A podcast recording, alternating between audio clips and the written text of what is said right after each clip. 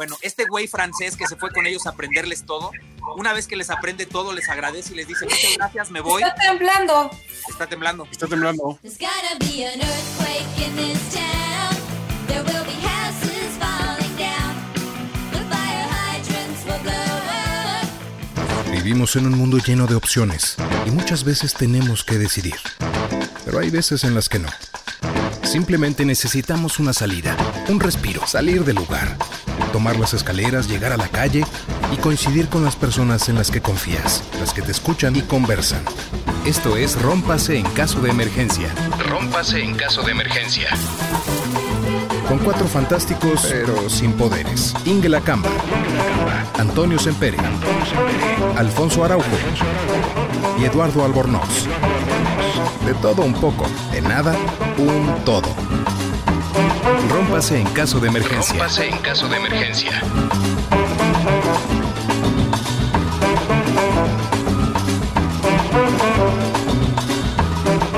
Bienvenidos a Rómpase en caso de emergencia, otra emisión más eh, multi, pues, multicitadina, no podemos decir tan internacional como creíamos, porque nuestro invitado que regularmente está en las soleadas tierras de la Florida, ahí conviviendo con alligators y rednecks, ahora está de regreso en la Ciudad de México y bueno, pues le damos una especial bienvenida a Héctor Suárez Gómez. ¿Cómo estás, amigo?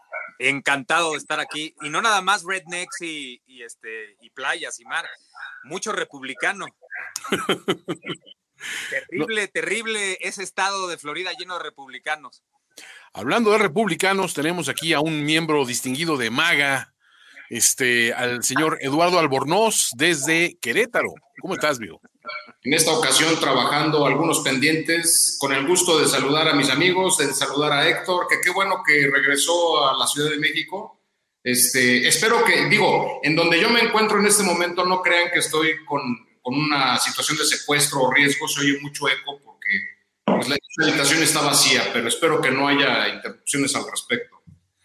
Otro infiltrado desde las lejanas tierras de China, mermando la economía occidental, el señor Alfonso Araujo. ¿Cómo estás, Alfonso? Saludos desde la bella Hangzhou, que le dicen el cielo en la tierra a los chinos desde hace como mil años. Pero oye, el, el comercio chino acaba de, de, de, brincar hacia arriba, precisamente yo creo que, o sea, la, la, gente le sigue comprando, no creas que, no creas que con, a contraviento y marea, las cosas siguen saliendo me asustaste porque te le están vendiendo hacia arriba. Dije, ya le están vendiendo al cielo, a los ángeles y arcángeles. Es, no, es el único mercado que les faltaba, obviamente, ¿no? No, las exportaciones siguen creciendo, fíjate. Entonces, eh, entonces este, hoy dispara hoy las, los víveres, las viandas y los alipuses del señor Alfonso. Y por último, esto no es falta de caballerosidad, sino que sabemos que ella es nuestra, nuestra guía, nuestra pastora, la persona que nos lleva por el buen camino. Ingela Camba, desde su eh, desde su Camba Mansión en la Ciudad de México. No se, no se oye, no se oye, tienes, estás, estás muteada. Estás muteada, Ingela. Es terrible de principiantes, lo siento tanto. ya, este, ya que no me pongas esas responsabilidades de ser ninguna guía espiritual porque me da miedo y seguro me equivoco. Aquí desde la Ciudad de México, donde a diferencia del cielo en la tierra, más bien el cielo se cayó en la tierra y ya no ha dejado de llover toda la tarde, pero que es divino, es que qué bonita es la lluvia, la verdad. Eso, no, sí, pero después de dos meses, poblas, pero... después de dos meses, yo llegué hace dos meses y medio. Ok. Después de dos meses y medio estoy hasta el gorro de la lluvia. pues yo, yo nada más venía Florida. a grabar el audiolibro de mi libro y llevo dos meses y medio aquí. Que esa es otra, ¿no? O sea, Héctor vino así de pasadita nada más a hacer un, un, compromiso laboral y ya salieron otras dos chambas y ahora va a ser este, una película que no es necesariamente porno, según sabemos. Va a ser una serie además que tampoco... es, es, de niños, ¿eh? La película es de niños. Okay. Ay, ternura, ¿de qué? A ver, ¿se puede saber? Es para HBO Max, está divina, es de un niño y, y su papá inventan una máquina del tiempo. El papá muere y el niño la usa para regresar a buscarlo en su época infantil y entonces supuestamente llega cuando el papá tiene la misma edad que él. Ok. ¿Es, ¿Es live action? ¿Animada? ¿Es live action animada cómo es? No, no, no, live action. Ok. Sí, sí, soy, y soy un, un soy el sargento Malacara. ¿Cómo estoy miscast? Con e- ¿Cómo, ¿Cómo mala cara estoy miscast con esta pinche cara? Totalmente. Oye, pero mira, creo que el tema de, de viajar en el tiempo, creo que nos daría un, un buen pie, porque seguramente aquí vamos a encontrar los ángulos filosóficos de viajar en el tiempo, de encontrarte los ángulos científicos, porque Alfonso nos va a matar el gallo de eso no se puede, este, y a lo mejor los ángulos grotescos que van a sacar Albornoz y un servidor, pero sí quisiera yo preguntarle ciertas cuestiones que tienen que ver con esa cuestión de el viaje en el tiempo. Si te parece, Ingela, ¿podrías formularnos alguna, alguna cuestión, alguna disyuntiva, alguna pregunta que nos revele un poquito más de nosotros sobre este tema de, viajar en el tiempo? Porque eh, no sé si, estoy seguro que no veré que suceda, pero siempre es bonito de repente imaginarse, si yo hubiera hecho tal cosa, si yo hubiera hecho tal otra, aunque sabemos que es un ejercicio completamente inútil. A ver, no, no, es un lindo ejercicio. A ver, vamos a hacer uno muy específico. Si pudieran viajar a un tiempo de su infancia, entre los 5 y los 10, pon tu 11 años, ¿a qué, mo- ¿en qué momento, en qué escena estarían y por qué? Mm. Que empiece ver. Héctor. Pues mira, eh, yo que descubrí la máquina del tiempo cuando mi tía Ana Mari me regaló el libro de H.G. Wells, eh, por ahí de los 12, 13, antes de que ella me diera el que supuestamente era mi primer libro de adulto, que fue El Conde de Montecristo, Uh, eh, yo me enamoré de, de eso, de poder viajar en el tiempo y después en el 85, que si no me equivoco, 3 de julio del 85 se estrenó Back to the Future y por mucho es una de mis películas favoritas, que además es raro, ¿no? Porque todo el mundo cuando te dice, ¿cuál es tu película favorita? Todo el mundo se va a las de festival, a las de... a las- No, no, güey, las películas favoritas son las que no puedes parar de ver y esta la he visto más de 50 veces. Entonces, si yo usara un DeLorean para regresar a mi, a mi infancia, me encantaría regresar a mí, al verano del 77, cuando estaba yo en mi camp Flying Eagle en Michigan, y era una tarde muy lluviosa, todo un día muy lluvioso de principios de junio, y de repente dice el director en, la formación antes de entrar a comer, dando las actividades, pues ya que está lloviendo y no podemos hacer nada, vamos a ir al cine a ver Star Wars. Y yo veía que todos los niños gritaban y todo, pues a los ocho años tú no tienes idea de qué demonios es eso. Entonces yo veía que todo el mundo gritaba y decía, ah, ¿por qué? Afortunadamente ya hablaba perfecto inglés en ese entonces, llegué al cine, me dieron mis palomitas, mi refresco, me senté, yo no sabía qué iba a ver y de pronto entra la pinche nave y no, y no deja de pasar la nave y no deja de pasar la nave y de repente se revienta una puerta en una nave y entran unos güeyes de blanco y hay unos robots y unos androides, en lo que sí, me cambió la vida para siempre. Eso me encantaría volverlo a sentir, pero por primera vez cuando tenía ocho años. Eso que, eso que dice Héctor me remitió a la ocasión en la que también vi Star Wars, no fue en esas mismas circunstancias sorpresivas, más o menos esperaba algo, pero dijiste algo muy particular, la nave colosal pasando por encima de la pantalla, es extraordinario eso, y otra Sí, sí, cosa sí. que a mí me enloqueció, los ATATs en el Imperio Contraataca, Sí, bueno, bueno, sí. Pero ojo, tú, tú cuando fuiste a ver Star Wars sabías que, ir a ver, sabías que ibas a ver Star Wars. Yo no sabía dónde iba.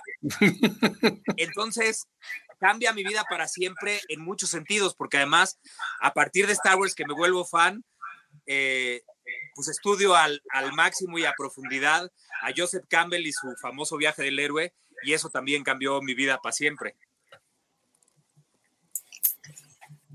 Que de hecho yo les diría que toda esa historia no está sujeto a discusión. Toda esa historia es gracias y por Don Darth Vader.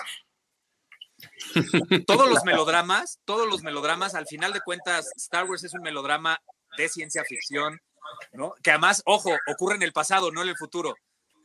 Porque además ahí clarito dice long time ago. O sea que esto fue hace mucho. No hay un melodrama que pueda ser exitoso sin un extraordinario villano. ¿Sabes qué bien padre de este recuerdo que cuentas, Héctor? Que es esta sensación de la primera vez que viste algo que no imaginabas que existía. No, no, no. Yo no sabía a dónde demonios iba.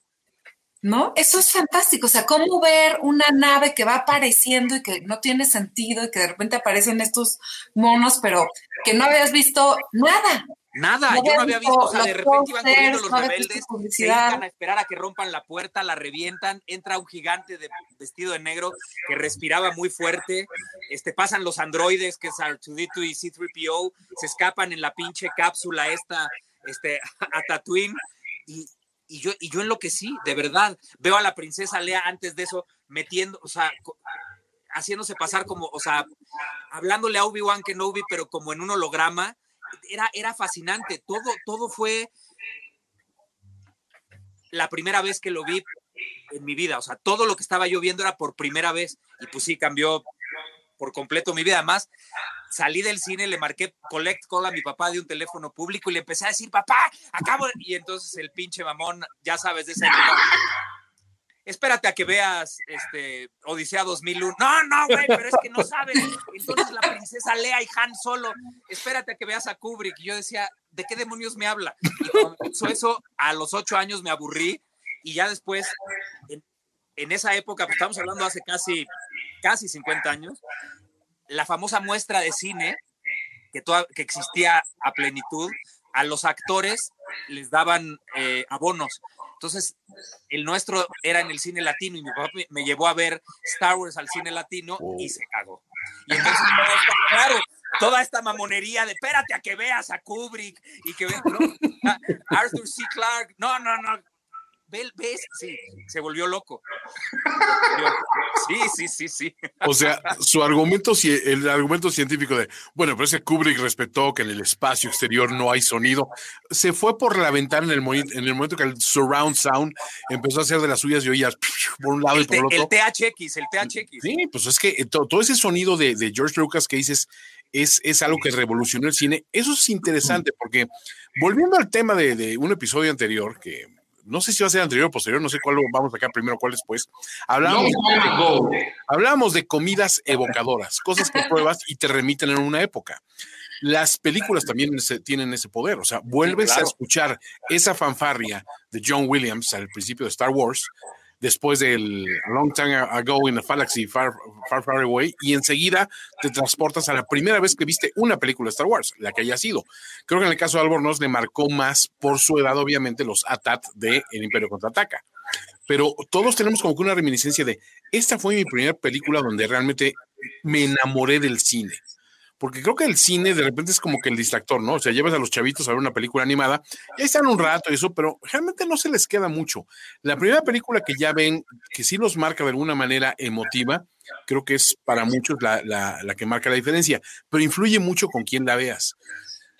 Yo sé que en mi caso particular, por ejemplo, me, me acuerdo mucho de, de cuando vi la primera película James Bond en mi vida, que fue La espía, La que me espía amó, que me amó. Precisamente, pero a mí me llevó a verla a mi abuelo. Y, y- y me llevó a ver a mi abuelo. Y entonces mi abuelo, que no le gustaba el cine, dijo, creo que el chaval ya está en edad de ir a ver una película de adulto. Entonces me llevó a ver una de James Bond porque pensaba que era muy normal. Y de repente me acuerdo que mi abuelo, pues no sabía como que muy bien reaccionar cuando yo le preguntaba, bueno, pero ¿qué hace este señor desvistiendo una chica y destapando una botella de champaña? ¿no? O sea, como que no había todas las respuestas para mí en ese momento, pero seguro decía, es que se está haciendo pasar por alguien importante para después pegarle a los malos, ¿no? O sea, siempre había una, una lógica de, no te preocupes, por eso, eso no importa, lo que importa es lo que viene después. Pero también ver de repente esa, esa acción de un coche que brinca hacia el agua y el coche se hace un submarino. Decías, No, una locura. Era, era una locura, llegabas y, y decías, oye, es que vi una película donde el coche se hace un submarino. Y todo el mundo te voltea a ver así de, ¿cómo? ¿Ya fuiste a ver una película de adultos? O sea, no, no había monitos animados. No, no, no, era un tipo que se llama 007. Bueno, no se llama así, yo me imagino que no le pusieron así, pero sé que 007 es como todo el mundo lo conoce, ¿no? Y tiene una pluma que dispara, y tiene un reloj que saca una soga y te ahorca con él, y, y tiene seguro alguna enfermedad venérea que no sé ni cómo se explica porque yo tengo siete años, pero de alguna manera como que empieza a encontrar ciertas respuestas a muchas dudas en tu vida y empieza a formularte otras preguntas que después el cine te va a ir respondiendo, ¿no? Pero todavía estoy, est- ahorita, si se fijan, estoy armando tiempo en lo que intento responder la pregunta de Ingela.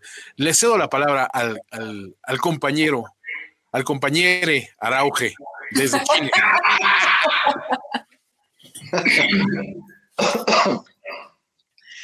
Fíjate que el, si, tuviera una máquina del tiempo y se pudiera hacer eso de llegar a un punto de, cualquier punto del pasado, este, me van a decir que soy de lo peor de nerd, pero hubo un día, una noche más bien, en la que eh, vivía yo en el centro de Monterrey, en, una casa de esas antiguas, de esas como tipo chorizo.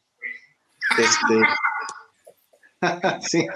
Entonces, em, estábamos esperando a que llegara mi papá, nos había dicho que iba a llegar así tarde. Tarde eran las 8 de la noche. Y, y llegó en su camioneta Ford 79, este, no, 70, y- no, no era- bueno, una camioneta muy, muy vieja, 77 debe haber sido. Y toda la caja estaba llena de cajas, de cajas, de maderas ahí saliendo por todos lados. Y me dijo, a ver, yo, yo tenía como ocho años o nueve, así me dijo, a ver, ayúdame a sacar esto. Claro que, pues bueno, yo podía sacar un pedazo ahí de madera. Y resultó que todas esas maderas era un, librero que le había comprado a un fulano que no le había podido pagar algún trabajo.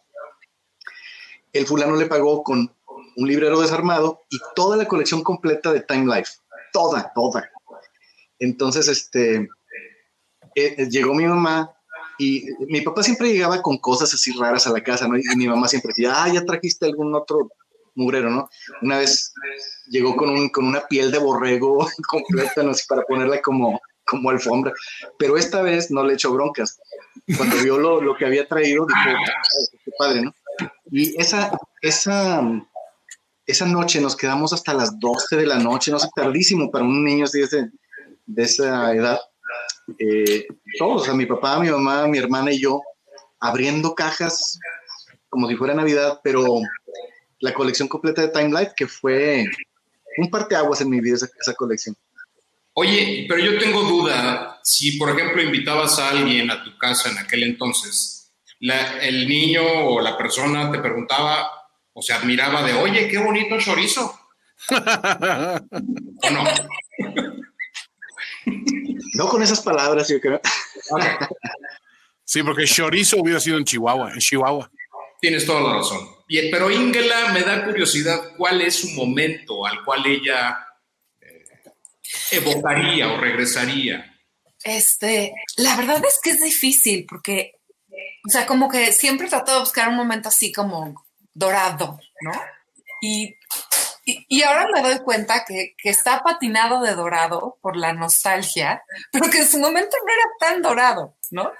Por ejemplo, tengo unos como muy particulares, como íntimos en familia, que eran los viajes en coche. A ver, quiero aclarar que yo odiaba de chica viajar en coche, era una pesadilla. Ahora me parece genial, los road trips son lo mejor que me puede pasar, puedo pasar horas o manejando o acompañando en carretera, algo música, es como meditativo. Pero a los ocho años me parecían un suplicio.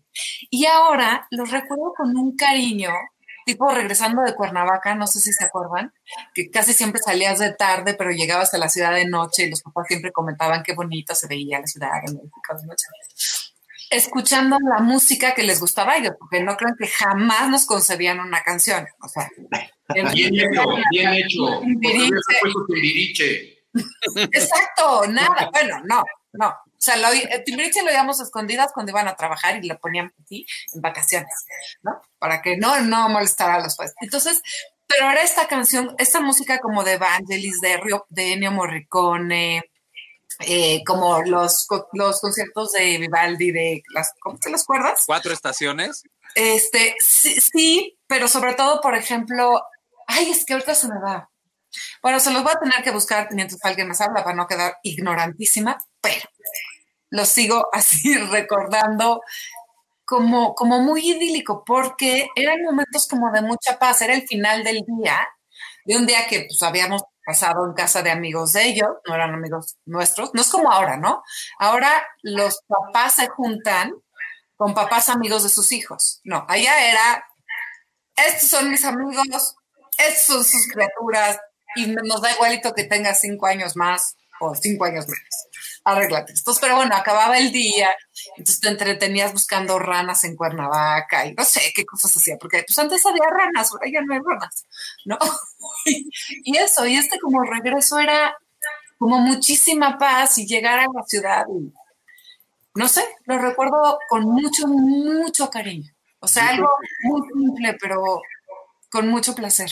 Pero es el tema de lo familiar, ¿no? Creo que yo al fin encontré ese, ese momento y para mí fue en un viaje a Cozumel, también en 78, que eh, estaba ya mi, mi tío Pepe. Mi tío Pepe fue de las primeras familias que fue a colonizar ahí en los 70 con legitiosos.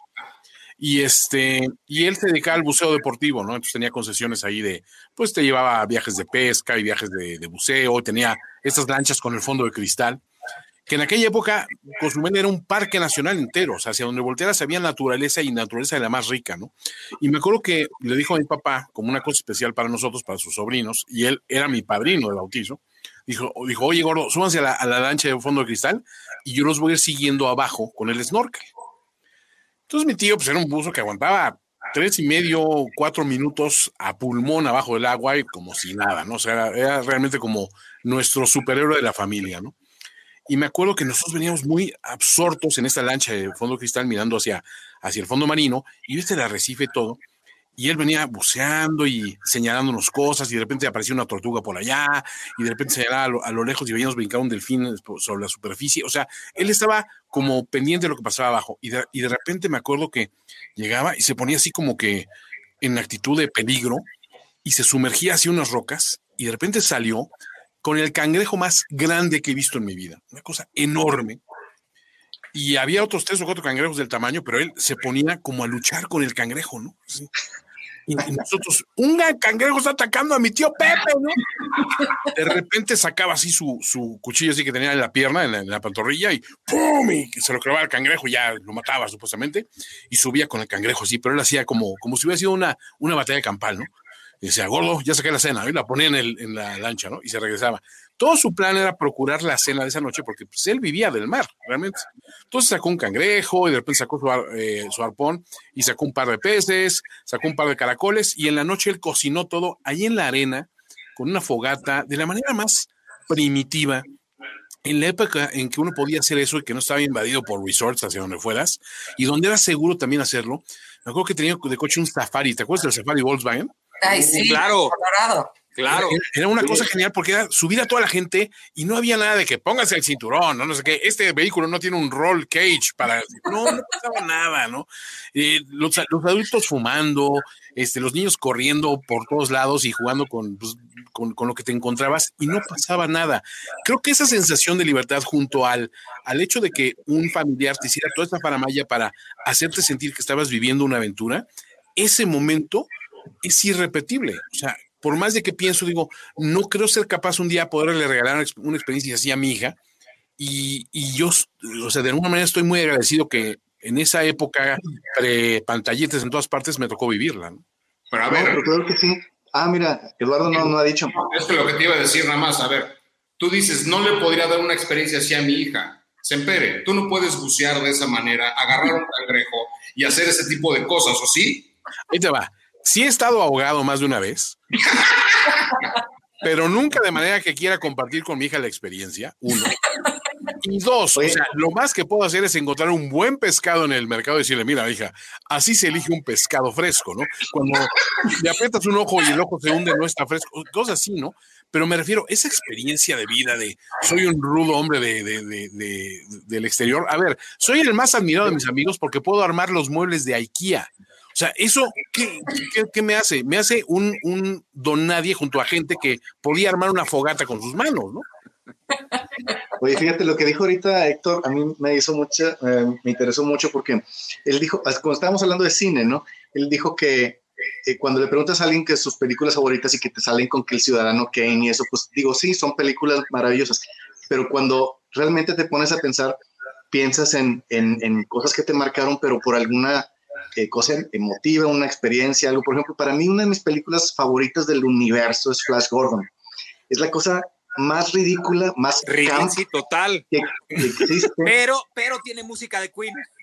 pero tiene música de Queen, pero a mí me, me fascina esa cosa, es tan ridícula que pasa al terreno de lo maravilloso para mí. Pero eh, una cosa que es muy importante es, es como narrar lo que acaba de contar él de su experiencia cuando vio Star Wars, o lo que acabas de decir tú de la, del tu tío ahí este, snorkeleando, y eso, es que no, o sea, tú- se ve cuando hay una conexión emocional con tu narrativa. Oye, por ejemplo, de la, eh, retomando el tema de películas, ahorita Héctor tiene un proyecto que no sé si está en puerta o está en proceso o algo está sucediendo. Sí, ya, ya lo terminamos. Ya está terminado. Ya. El tema es, a ver, me da curiosidad saber cómo llegaste a ese proyecto o cómo se gestó. ¿Cómo llegué a ese proyecto? Por medio de un, un ejecutivo importante eh, que ya tiene su compañía productora independiente de series, cine, este, tele, todo esto. Eh, habíamos estado hablando de, de varios proyectos y, me, y quiso que yo me entrevistara con, con el, el que tiene encargado de la sección de cine. Fuimos a hablar de cine, empecé a hablar con él, me, me, habló de varios proyectos que tenían, me habló de una película inglesa que, de la cual van a hacer un remake y, y, me dijo, pero lo que pasa es que nadie la conoce cuando me da el nombre. Le digo, ¿cómo que nadie la conoce, cabrón? Le digo que yo sí, le platico de qué va y, este, y le digo, y además en este sentido de que ya vamos a empezar a hacer cosas, yo feliz, si tienes algún proyecto, te hago hasta un personaje de, aquí está la carta. Entonces a los dos días me habló, a los dos días me habló y me dijo, ¿sigues en lo mismo de aquí está la carta? Le dije, sí, claro. Me dijo, pues vamos a empezar una película de niños que se llama Viajeros, este, vas a ser el sargento Malacara, este, vas a ganar tanto y ya está. Le dije, órale, padrísimo. Además me, me encantó cuando supe que era de niños porque sabía que mi hijo la iba a poder ver. Es como cuando hice Peter Pan con Ocesa, que éramos Lolita Cortés, Peter Pan y yo, el pinche Capitán Garfio. Ese entonces mi hija, en ese entonces mi hija tenía casi la edad de Pablo y, y, me acompañaba todos los fines de semana a, a, al teatro, se quedaba conmigo viernes, sábado y domingo, además se caracterizaba de niño perdido y eso es, es algo que, que, que mis hijos pueden vivir y por eso me encantó hacerla. Además tenía, ¿sabes cuánto tiempo tenía sin hacer una película? Puta. ¿Cine? Sí, 2005 creo que fue la última. Wow. Muchísimo. muchísimo. Yo, había, yo había supuesto, por la temática de esta película, que había una, pues, identificación o carga emocional por, el, por, por tu padre, por tu vida misma, o sea, que hay un tema ahí. No sé si eso tuvo que ver o no. No, tiene más que ver que los, los dos protagonistas tienen la edad de mi hijo. Entonces me, me, llamó mucho la atención poder hacer algo que mi hijo podía ver con sus amigos y que es una película que puede ver una y otra y otra y otra vez, así como cuando ve, pues imagínate un, un, niño que creció con Star Wars, evidentemente a mi hijo lo enseñé a decir Obi-Wan Kenobi antes de decir abuelo, ¿verdad? Obvio, pues sabía los nombres de todos los pinches personajes antes de los dos años, se sabía todos de memoria. Entonces dije, independientemente de Star Wars o de las tortugas ninja o de otras películas que nos gustan, eh, quiero que vea una película de niños con sus amigos y que diga, mira, ahí está mi papá. Oye, pero ahorita hablaba algo, Alfonso, precisamente de la conexión emocional con la narrativa. Y creo que en esto, o sea, yo tuve una vez la fortuna de, de participar en un curso de los que imparte Héctor y este y realmente lo que más me llamó la atención fue esa conexión con las emociones. Es una fórmula que todo mundo quiere replicar siempre, o sea, desde un comercial de televisión hasta una serie de televisión de varias eh, temporadas. Es muy difícil esa fórmula, sin embargo, hay ciertos códigos para decodificarlas. En tu opinión, Héctor, ¿qué elementos hacen que uno pueda comunicar esa emoción? Con, lo más importante, eh, yo, yo, yo, pongo al stand-up comedy, al dar una conferencia, al hablar en público, todos tienen el mismo principio y esto es, si tú no has conectado contigo, si, lo vuelvo a repetir así, si tú no has conectado contigo, difícilmente vas a conectar con las personas que tú estés hablando. Hay una diferencia enorme entre dar la información que tú tienes en la cabeza, la puedes transmitir a un público de 500 personas, de 60, de 10, en un salón de clases y lo puedes hacer muy bien. Pero hay una gran diferencia entre transmitir esta información, compartirla y conectar. Para esto te hago una pregunta muy fácil. ¿Cuántos maestros, güey, de, toda tu, de toda tu vida escolar te acuerdas que no puedes olvidar? ¿Uno? ¿Dos? Tres, porque suben muchas escuelas, viejo. Ok, tres. tres. Esos tres que tú, ojo, no hablo de que te llevaras con ellos bien. No, no, no, para nada. Esos que tú te acuerdas bien y son los que no nada más transmitían y compartían la información que él tenía, sino además conectaban con la gente a la hora de hablar. Entonces, eso es, eso es la clave. Lo que tú viste ese día, el día de mi clase 1, que es la introducción y que es de lo que les hablo. Lo más importante de todo es conectar. Si yo no he conectado conmigo, difícilmente voy a conectar con la gente que me está oyendo. Y, hay, y otra, si tú no sabes quién eres, que eso es más importante todavía, la gente que te está oyendo no va a saber quién eres. Y entonces una plática puede acabar y salimos de ahí y tú y yo nos vamos a cenar y hablamos de fútbol o hablamos de Star Wars en lugar de hablar de la persona que estaba dando este, la plática o del stand-up que acabábamos de ver. Entonces, esas dos cosas son fundamentales. Conectar contigo para poder conectar con los demás y saber quién eres para que la gente sepa quién eres. Eso que acaba de comentar Héctor viene a relación con temas pasados eh, que hemos charlado referente a la divulgación de la ciencia. Ajá. El contexto ha cambiado, por supuesto, por pandemia, para el interés de información científica y demás, pero hay un asunto de conexión que dices tú, eh, que creo que, que ha ocurrido, a lo mejor de manera fortuita, pero que existe. No sé si Alfonso esté de acuerdo en esto, de que hay una conexión distinta. Y eso lo hace. Mira, la, la gente que es científico, que se ha dedicado a divulgar, es, es parecido a lo que hace, digamos, un, un actor, como, como dice ahorita Héctor. O sea, porque muchos, o pues yo diría la gran mayoría de la gente que hace investigación es muy apasionada de lo que hace.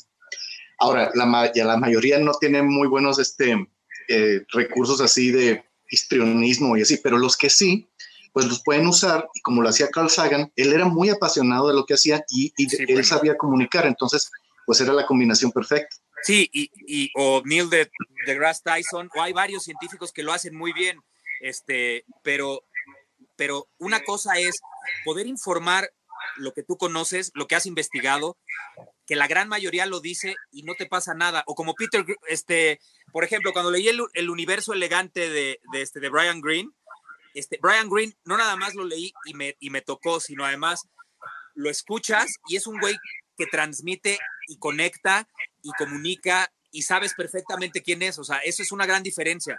Por eso la ciencia a veces es tan aburrida, porque te apasiona a ti y a lo mejor lo que estás diciendo es apasionante para ti, pero no conectas. Es bien importante primero conectar contigo y para conectar contigo es saber qué demonios, qué demonios haces aquí, qué, quién eres, por qué estás ahí. Una vez que tú estás resuelto, es más fácil conectar con los demás. Yo, yo todo esto lo descubrí, digo, nada más para, para, para concluir rápido, este, yo después de dos años y medio de hacer el pelón en sus tiempos de cólera, la gente de todos modos se reía. Los primeros dos años y medio yo estaba muy concentrado en que no se me olvidara el texto. Esa era mi preocupación. Y de 45 minutos fue creciendo a una hora, a una hora y veinte. total, a los dos años y medio ya duraba dos horas. Y mi, y mi preocupación era que no se me olvidara el texto. Una vez que yo alejé esa preocupación y que pasó a otro, o, o sea, ni siquiera a, segundo ni tercer término, o sea, se fue al demonio y salud, y que me abandoné y que me pude abandonar en escena y que me entregué a la gente, ocurrió algo maravilloso. Acabó la función, era un viernes en el Teatro NH y no se paraba la gente. Y de broma les dije, oigan, ya acabó, ¿eh? ya me voy. Entonces empezaron a levantar la mano, empezaron a levantar la mano, hacerme preguntas. Entonces yo decía, "Puta, el pelón, el tema central era la educación, ¿no? Entonces yo decía, ¿sabes qué? Yo no, yo no, yo no soy psicólogo y empecé a contestar de broma, pero el lunes siguiente pasó lo mismo, y el martes, y el viernes, y el lunes, y entonces acabé llamando a comunicadores importantes, a que ellos este, fueran los que condujeran el debate. Y cuando me puse a analizar qué demonios había pasado, fue eso. Te olvidaste por completo del, de, de- tu preocupación del texto. Uno. Dos, te abandonaste por completo. Y tres, te entregaste por completo. Y como llevabas casi tres años conectando contigo y oyéndote hablar en fuerte como si estuvieras en terapia, todo lo que tú decías y ya y ya estás resuelto y ya resolviste muchas cosas y además curaste todos tus dolores con humor, la gente empezó a conectar conmigo y eso pasó a partir de ese día hasta la última función. Y después eso se transformó en Los Locos Suárez y volvió a ocurrir todas las funciones. Entonces, ese, ese creo que es el secreto. Saber quién eres muy bien y conectar contigo, porque cuando estás en contacto contigo, va a ser más fácil estar en contacto con los demás. Y hay una gran diferencia entre decirles lo que tú crees, lo que tú piensas o la información que tú traes en la cabeza, a conectar. Ahora sí, ya, perdón. No, es que eso ajusta perfecto, es el mero mole de Ingela. Venga, Ingela. Pues, es que sí, pero la verdad es que le iba a hacer otra pregunta. Es que a mí algo que me, me parece fascinante de la actuación es poder entrar y salir en personajes. O sea, me da la impresión que puedes vivir mucho más vidas de las que uno puede, ¿no? Gracias a que eso, sabes quién eres, pero, pero también necesitas entrar en ese personaje y conectar con él. Y yo me estaba preguntando, eh, y a lo mejor es este personaje que acabas de decir, pero ¿cuál es el personaje que has extrañado más dejar, por ejemplo? Uy, varios. Y que híjole, la verdad es que, wow, la pasé muy bien, la disfruté y hasta, y hasta quizá se hizo un cachito mío. Betty New York, Hugo Lombardi, lo que hice en Miami, mi primer trabajo allá, esa creo que es la- el mejor trabajo en mi carrera. Este,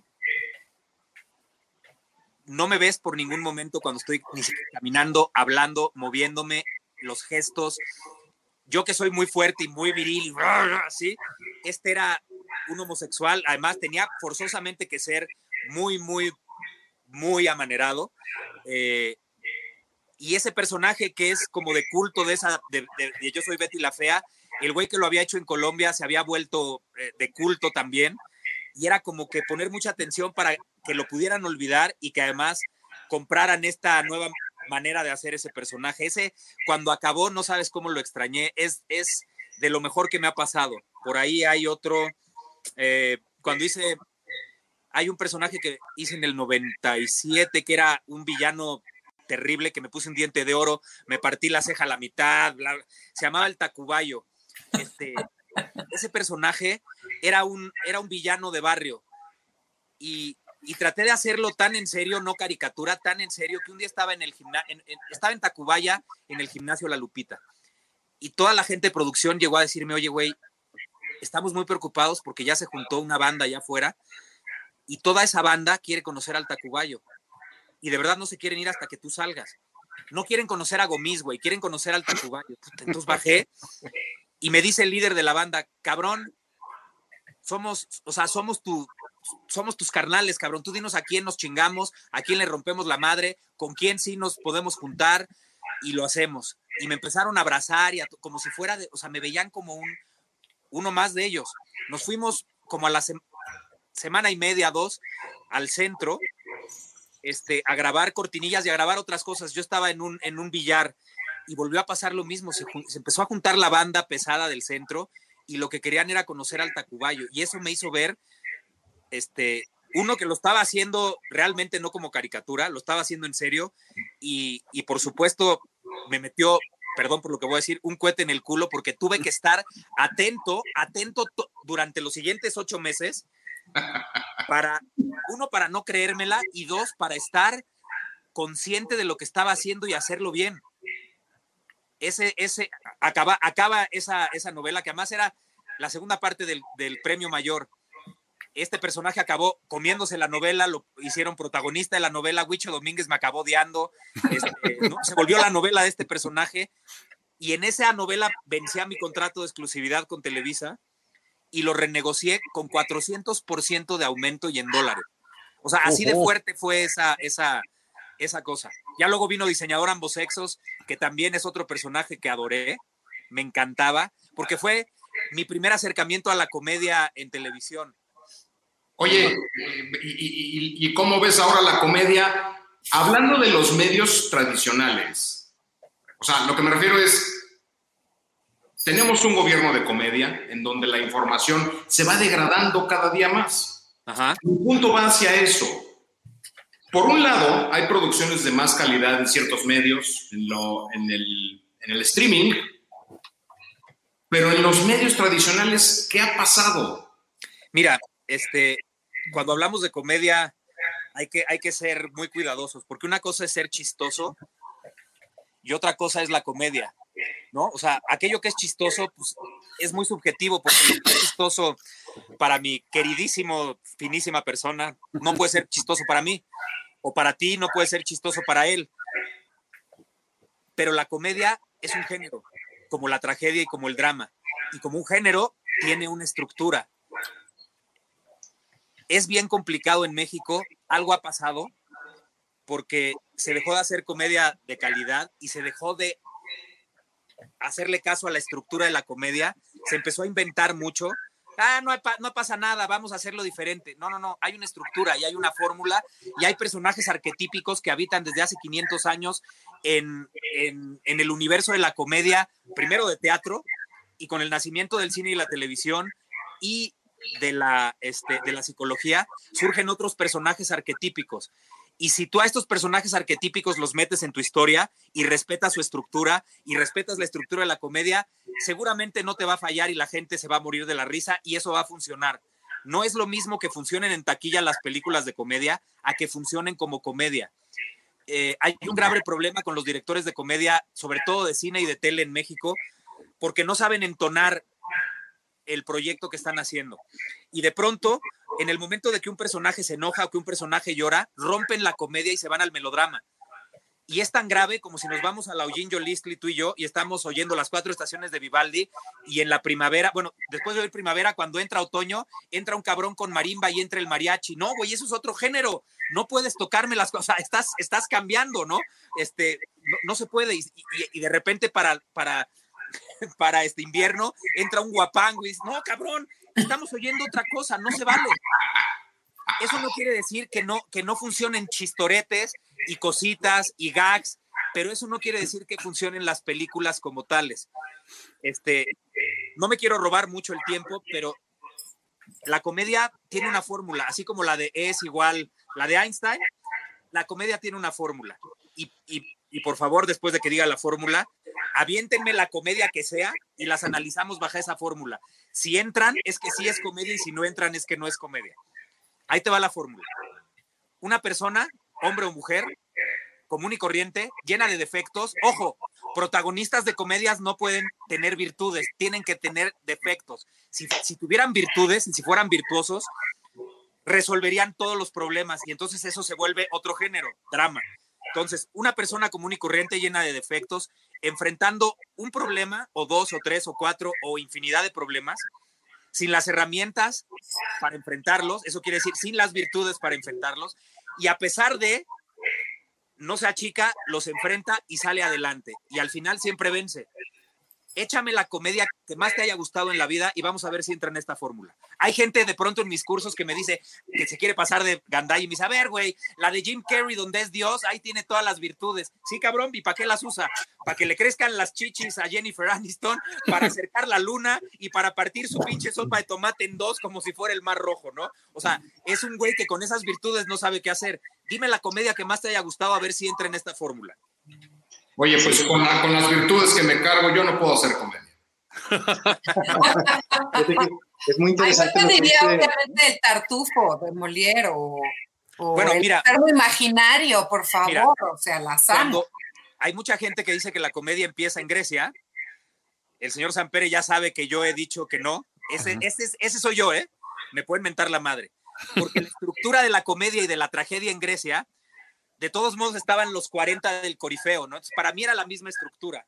Pero en 1500 y fracción en Italia surge una escuela de actores, una compañía de teatro callejero que se llama la comedia del arte. Primero empezaron como saltimbanquins con piruet, lo hacemos a un lado, y empezaron a hacer obras de teatro callejeras. El protagonista siempre, siempre, siempre era un sirviente. Y a este personaje arquetípico se llama el arlequín. Y empezaron a ver un chingo de personajes arquetípicos como el arlequín, el escapino, Pierrot, Pantale- este, Pantalone, Marineta, este, etcétera, etcétera. Entonces, ¿por qué un pinche sirviente siempre era el protagonista? En ese entonces, lo, lo voy a decir bien porque el día que lo dije en Twitter me acribillaron. Lo voy a tratar de decir. Bien. Hace 500 años las clases sociales no eran las mismas que ahorita, ¿no? O eras muy, muy, o eras pobre, o eras de los militares y estabas a la mitad. No había otras, no había otras. O sea, no había clase baja, clase media alta, clase baja, clase... No, era, era así. Bueno, el sirviente, siendo el protagonista, era el único que podía meterse con los de arriba. Era bien importante que ese personaje fuera el protagonista de todo. Pero si nos vamos 500 años adelante, con este personaje arquetípico protagónico, sirviente que se mete con los poderosos, entonces ves a Cantinflas, pero ves a Tintán, pero ves a la India María, pero ves al Chavo del Ocho, pero ves, ojo, ves a Chaplin, pero ves a los hermanos Marx, pero ves al, al pendejo el gordo y el flaco, pero ves a Buster. Entonces, estoy hablando de gente que son clásicos y que dominaron la comedia en, en el planeta. Nunca se alejaron de esta estructura de la que yo te hablo. Por ejemplo, en estos personajes arquetípicos hay un personaje que se llama Scapino, como la tienda, y es la versión sensual del pinche Arlequín. Nos vamos 500 años adelante y pues ahí está Mauricio Garcés. Y el, y el, Escapino es el protagonista de todas las comedias románticas. De pronto hay eh, un personaje que se llama Pantalone o- o Marineta, que Pantalone es el viejito rabo verde o el cascarrabias, que se queja de todo. Te vas 500 años adelante, ¿no? Y de entrada está, ahí viene cascarrabias, está Don Ramón, pero está, este, o sea, está Doña Florinda, porque tiene una versión femenina que es Marineta. Eh, te los estoy diciendo rápido y no voy a abarcar todos. El caso es que cuando hablas de Tartufo, esta comedia del arte que surgió en Italia, empiezan a hacer gira por toda Europa. Cuando llegan a Francia, un actor de aquella época, cuando ve lo que están haciendo, dice, yo tengo que aprenderles todo a ustedes, ¿me, ¿me puedo unir? Sí, claro, se une a ellos. Incluso la comedia del arte llega hasta el Reino Unido. Pero como nadie hablaba italiano y ellos no hablaban inglés, lo empiezan a hacer mudo. O sea, pantomima. Y a raíz de eso surge la escuela de pantomima más importante del mundo y de ahí surge Chaplin casi 500 años después. Bueno, este güey francés que se fue con ellos a aprenderles todo, una vez que les aprende todo, les agradece y les dice, muchas gracias, me voy. Está temblando. Está temblando. Está temblando Y fuerte. y fuerte. ¿eh? En este momento de la grabación tuvimos que hacer una breve pausa durante el temblor. Nos fuimos reincorporando poco a poco una vez que pasó el enorme susto. Pues acabamos de tener este, un, un incidente sísmico aquí en medio, en medio de la grabación del podcast. Espero que estén todos bien por allá. Y Tuvimos, siempre, tuvimos que hacer una pausa. siempre este tipo de eventos me van a remitir al programa con Guillermo Ochoa y Lourdes Guerrero. Que además, Ah. curiosamente, no estaba Guillermo Ochoa ese día. Estaba Ah, ¿no estaba ese día, Guillermo? No, no estaba. ¿Te acuerdas? Está la, está la toma de Lourdes Guerrero diciendo, ah, caray, está temblando. Creo que está, o sea, está Juan Dosal y está la, la que es esta, esta mujer que era hermana de la Tucita, que era un encanto. Ah, caray, no, no, no, no, no recuerdo, pero esa Lourdes Guerrero a quien tengo en la mente y Sí. la, la, la utilería esta con el logotipo de Televisa haciendo el bamboleo. Claro, y después, este, todo, todo el, el ejercicio extraordinario periodístico que hizo Jacobo desde su coche con el teléfono, este, fue de 10, extraordinario. Sí, sí. De que yo no sabía que le tocó estar en, en foro de Televisa fue a Pedro Ferriz. No, eso, eso, de eso no me acuerdo, pero me acuerdo que en Televisa Chapultepec, que antes Televicentro, estaba Lourdes Guerrero, te digo, esta, esta mujer que era hermana de la Tucita, ¿cómo se llamaba? Virginia Lemetra, Ella, no, no, no, no, ¿no? No, María Victoria Llamas. gracias, ella. Ah, y Juan Dosal, Claro, María Victoria Llamas. exacto.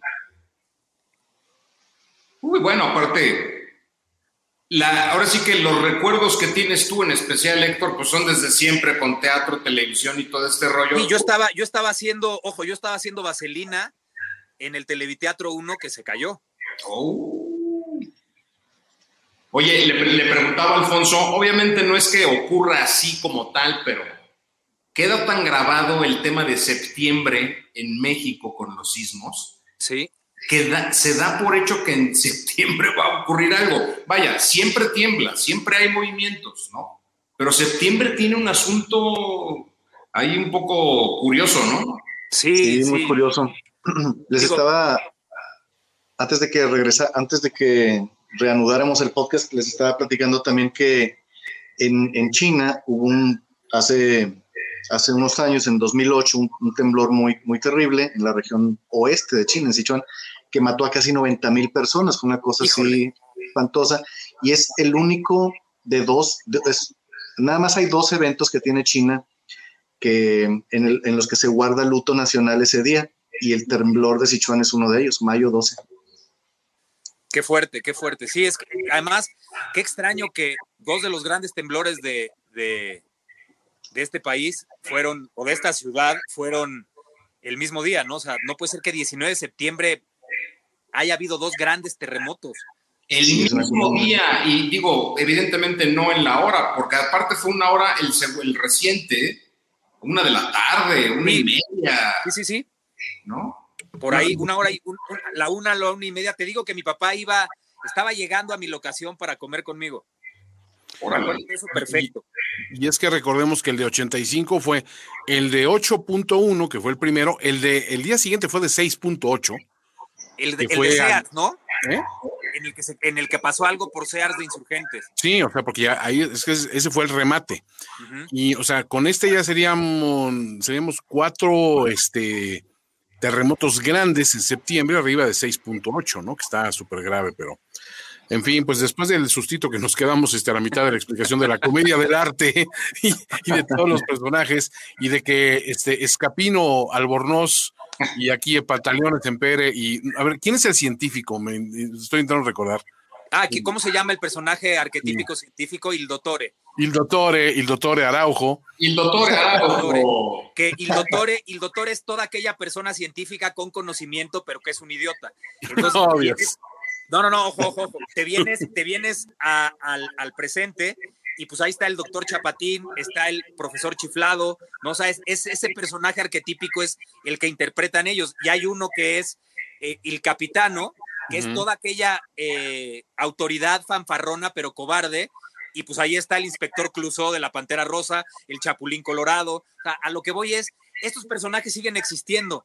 Y, y antes de que empezara a temblar, estaba diciendo que este actor francés se había ido con ellos de gira y cuando les termina de aprender todo y les da las gracias, me voy a mi país a, a enseñar todo lo que les aprendí. Era Molière. Molière. Molière regresa a, a Francia y a partir de ahí, todo lo que aprendió lo pone, o sea, lo usa a su servicio para escribir todas las obras que, que escribió. Por eso se decía que Molière era el autor perfecto porque conocía muy bien al pueblo. Claro, el cabrón estuvo de gira y estuvo en contacto con ellos muchos años. que por cierto, este, yo iba a comentar algo al respecto, eh, pero cedo la palabra a- al, al científico, que por supuesto es siempre atinado, el, el científico. El doctor. No, sí, bueno, la, la- el arquetipo ese del doctor un poco chiflado, ¿no? El, el- el- la gente que tiene así mucho conocimiento, que, pero que realmente tiene también muchos defectos, como dice Héctor. Por ejemplo, Pangloss es uno de los, de los más este, conocidos en, en la obra esta de Cándido. Cándido que es de, es de, es de Molière, no, de. Voltaire, ¿no? De Voltaire. Voltaire. Voltaire. Sí, Pangloss el que es el, es el maestro de, de Cándido y le dice, es que estamos en el mejor de todos los mundos posibles y tiene una teoría así, pero esa teoría se está, o- siempre está criticándose y está siendo satirizada, de hecho, ¿no? Entonces, fíjate que es, es, es bien interesante la, eh, la narrativa, la estructura, lo que decía ahorita Héctor, que todas las, o sea, el, el género de la comedia tiene una estructura, una estructura Claro. básica que hay que seguir.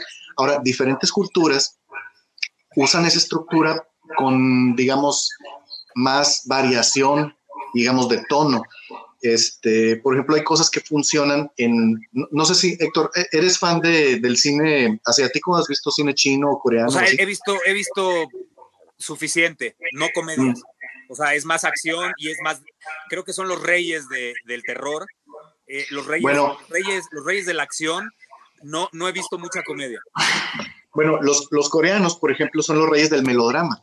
Son, pero, pero no es el melodrama mexicano que tiene un tono diferente. El melodrama coreano tiene otro tono que se mantiene, o sea, es muy, es muy extremo, pero se mantiene en un, digamos, en un rango que es muy efectivo. Este, ahorita creo que son muy famosas las, las telenovelas coreanas ahí desde hace algunos años para acá Sí, en y, la- y- y las turcas. Pero el melodrama, turcas, sí. el melodrama nada más como resumen es la lucha del bien contra el mal. Ese es el resumen Ujú. del melodrama. Sí, sí, sí. Oigan, Pero- pero, pero, eh, ah, perdón, Alfonso, estabas diciendo algo. Nada más para, para terminar, el, la, el género de, de acción, sobre todo el, el género de acción de Kung Fu de, de Hong Kong de los 70s, es una cosa muy particular porque este, está el héroe así, eh, casi siempre el héroe es un experto en Kung Fu y el, el malo es un oficial corrupto, ¿no? Es, es una especie de cosa de Robin Hood. Pero lo que hay ahí en medio tiene unas variaciones de tono mu- mucho más extremas que, por ejemplo, lo, que sería eh, equivalente en Hollywood. Tiene mucho humor de pastelazo y luego de repente unas escenas de drama muy dramático, o sea, que te hacen llorar. Entonces, esas variaciones son más grandes, pero mantienen esa misma estructura de la, de la que habla Héctor. Bueno, es que ahí repercuten asuntos culturales de cada región, cada zona. Sí. Pero, Ajá. pero lo que iba a comentar que me vino de pronto el recuerdo fue, seguramente entran en, la- en los arquetipos que mencionaste, Héctor, pero yo veo ahí una genialidad que subió un escalón o hizo otra cosa en donde ya se abre a una naturalidad fuera de serie, es lo que ha hecho Ricky Gervais. The Office. No, eh, bueno, lo- o sea, lo que pasa es que todos esos arquetipos siguen, están existiendo en esa serie, ¿no? Pero además, con la llegada del cine, con la llegada de la televisión, surgen otros nuevos. Por ejemplo, el de, el de Ricky Gervais en The Office. Con, la, con, la- con el nacimiento de la tele y, de- y del, y del- y del cine, surge un personaje, evoluciona el, el arlequín y se transforma en el perdedor adorable.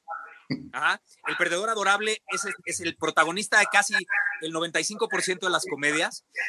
Eh, tropieza de nuevo con la misma piedra, nunca aprende de sus errores, es muy infantil, es, y es, es el personaje de Ricky Gervais o de Steve Carell en la versión, en la versión gringa. O sea, y es un, un, un fake, un fake o sea, es un Mockumentary. Pero es extraordinario. Sí, no, claro, claro. Y sacan de contexto muchas cosas que ocurren en una oficina. Y a la vez las exageran. Hay mucho humor si exageras las cosas. Muchísimo. Y ellos están, están, están así, hasta arriba. No es, no, no es tan natural, ¿eh? No es, no es un tono tan natural como Friends, por ejemplo. Como, como, como Seinfeld. Es un tono mucho más exagerado. ¿Sabes qué? Que sí es cierto, sí hay una exageración, pero a mí lo que me impresiona mucho es esa, ese falso documental. El, el mockumentary, sí. Y donde me sorprendió mucho, digo, para ir al grano, fue lo que hizo con Derek. Porque el tipo, o sea, es que te llevaba unas situaciones muy, no sé, por decirlo, forzadas, en otras te daba tristeza, y me hizo llorar en el último episodio de la serie. ¿Qué tipo? O sea, No, es un genio. es un genio, ¿no? Sí, sí, sí, sí, sí. Además, vive, viene de un país primermundista, de una cultura que la comedia, o sea, ojo, yo te dije que la comedia del arte llegó allá, se abrió la escuela de pantomima, pero además no hay que olvidar que pues la mejor escuela de actuación está en el Old Vic de Londres, que, de ahí salen los mejores actores. Y como ellos sí entienden que un primer actor tiene que dominar todos los géneros, pues todos pasan por todos los géneros. Por eso ves a los actores ingleses tan completos, que hacen un drama, un melodrama, una tragedia, acción y dominan todos, además de la comedia. Y entonces, si se quieren especializar en la comedia, hay cualquier cantidad de escuelas donde lo pueden hacer. Los ingleses son unos genios y ellos, junto con los gringos, si hablamos del idioma en español, quizás Colombia, Argentina y España son los que siguen respetando esta estructura y siguen respetando a los arquetipos en la comedia. Por eso les salen tan bien las pinches comedias y todo lo que hacen. Antes los franceses y los italianos eran los reyes de la comedia, los gringos se los comieron, ¿eh? Hace muchos años. Sucede que también este, creo que los gringos han encontrado muchas formas de, de- de- de codificar esa comedia, ¿no? Sí. O sea, Carol Burnett decía, la comedia es tragedia más tiempo. Este, Mel Brooks decía, Mel decía, tragedia si me corto un dedo, comedia si me caigo por una alcantarilla y muero. Entonces empieza a darle como dimensiones a, todo el mundo y todas esas perspectivas, hasta lo que hace hoy día un Louis C.K. o, o, una Ansari, o gente que empieza a, reinterpretar, o gente súper ofensiva con una Anthony Jeselnik, eh, que todos traen las herencias de esos grandes estandoperos. Creo que todos son una, una vorágine de situaciones donde la exageración te lleva a, a entender que la, la gran comedia humana es, es lo ridículos que somos y nada más ponerlo hasta arriba y adelante y decir, esto es lo que somos. O sea, mírate al espejo y analiza todas tus deficiencias Sí. y vas a encontrar comedia tarde o temprano. ¿no? todo el tiempo. Y Monty La Python verdad, y, el ahí ¿eh? Perdón, perdón. Es que ahí en, en Freud, por ejemplo, decía que el humor, pensando en, en esto que es pegado a la comedia, que no es lo mismo, pero bueno, Ajá. era como el mecanismo psíquico más elevado al que podía acce- acceder el ser humano. Por eso no todo el mundo tiene humor. O sea, sí necesitas haber desarrollado edad, experiencia de vida, contexto, para poder reaccionar con humor a una situación trágica, reírte de ti mismo, reírte de lo otro, reír de lo que está pasando. Que es una manera que está utilizando mucho el mundo y, y mucho México, obviamente, para los problemas que estamos pasando. Pero si les gustan cuentas de mucha comedia y de humor, hay una que se llama uh, Very British Problems. De ¿Se llama So cómo, perdón? ¿Cómo se llama? Very British Problems. Ok. Y entonces se burlan de todo, se burlan de cuando estábamos confinados en la pandemia, se, o sea, se burlan de, de las ganas de comer galletas, de no hacer nada en fin de año. O sea, encuentran todas estas pequeñas, eh, ¿cómo decías de los personajes este, hace ratito? Héctor? Dijiste de, sí, como, como pequeños, como llenos de defectos, como... Ah, o sea, esa es la fórmula de la comedia. Tú, el los, los protagonistas de la comedia siempre tienen que ser personajes comunes y corrientes sin virtudes, llenos de defectos. Eso. Y entonces lo que hacen estos en tweets, se ríen y es el personaje lleno de defectos en primera persona riéndose de hablar del clima, hablar de la lluvia, hablar de cosas así. Y bueno, eso es una manera de caminar en la vida. A mí la comedia siempre me ha parecido fantástica. La tragedia yo sé que es como muy culta y, y habla como de verdades esenciales del ser humano y la verdad es que a los psicoanalistas les encanta. Pero, pero Pero no necesariamente, ¿eh? Mi género es porque la tragedia necesita personajes virtuosos. O sea, si hablamos de la tragedia moderna y no nos vamos a los dioses griegos, ¿no? Es personajes virtuosos y al final siempre muere alguien. Tiene que tener un final funesto a fuerza. ¿Quién quiere ser una Antígona ahí? No, no, qué cosa más fea. No, es mejor ser una, Bueno, una preciosa es que- ridícula. ¿Qué es- Bueno, pues es que también eh, hemos hablado mucho a lo largo de los, de los podcasts eh, del humor, ¿no? O sea, hay- es que una cosa es hablar de comedia y tragedia como estructuras narrativas y otra cosa es el humor. El humor puede estar en donde sea. Y este, el humor, como dice Ingela, pues es una cosa muy, muy importante para el ser humano. A mí, una, ya saben que una de mis citas favoritas del cine es una de Roger Rabbit, que dice que la risa es una cosa muy poderosa y a veces es lo único que tenemos. Amigos eh, llenos de virtudes, yo como su amigo lleno de defectos, tengo que decirles que nos hemos extendido en este accidentado episodio de Rompas en caso de emergencia. Esperemos que la gente allá afuera esté bien. La verdad estamos un poquito desconectados de qué está pasando, pero ya para cerrar este ciclo, pues la clásica ronda de con qué nos quedamos después de esta charla, empezando por nuestra admirada doctora Camba y concluyendo por nuestro invitado, ¿no? Yo, yo me quedo en que hubo una erupción como la falla de San Andrés, entonces no me acuerdo mucho de lo que fue el pasado. Pero lo que quiero decir es que me quedo mucho con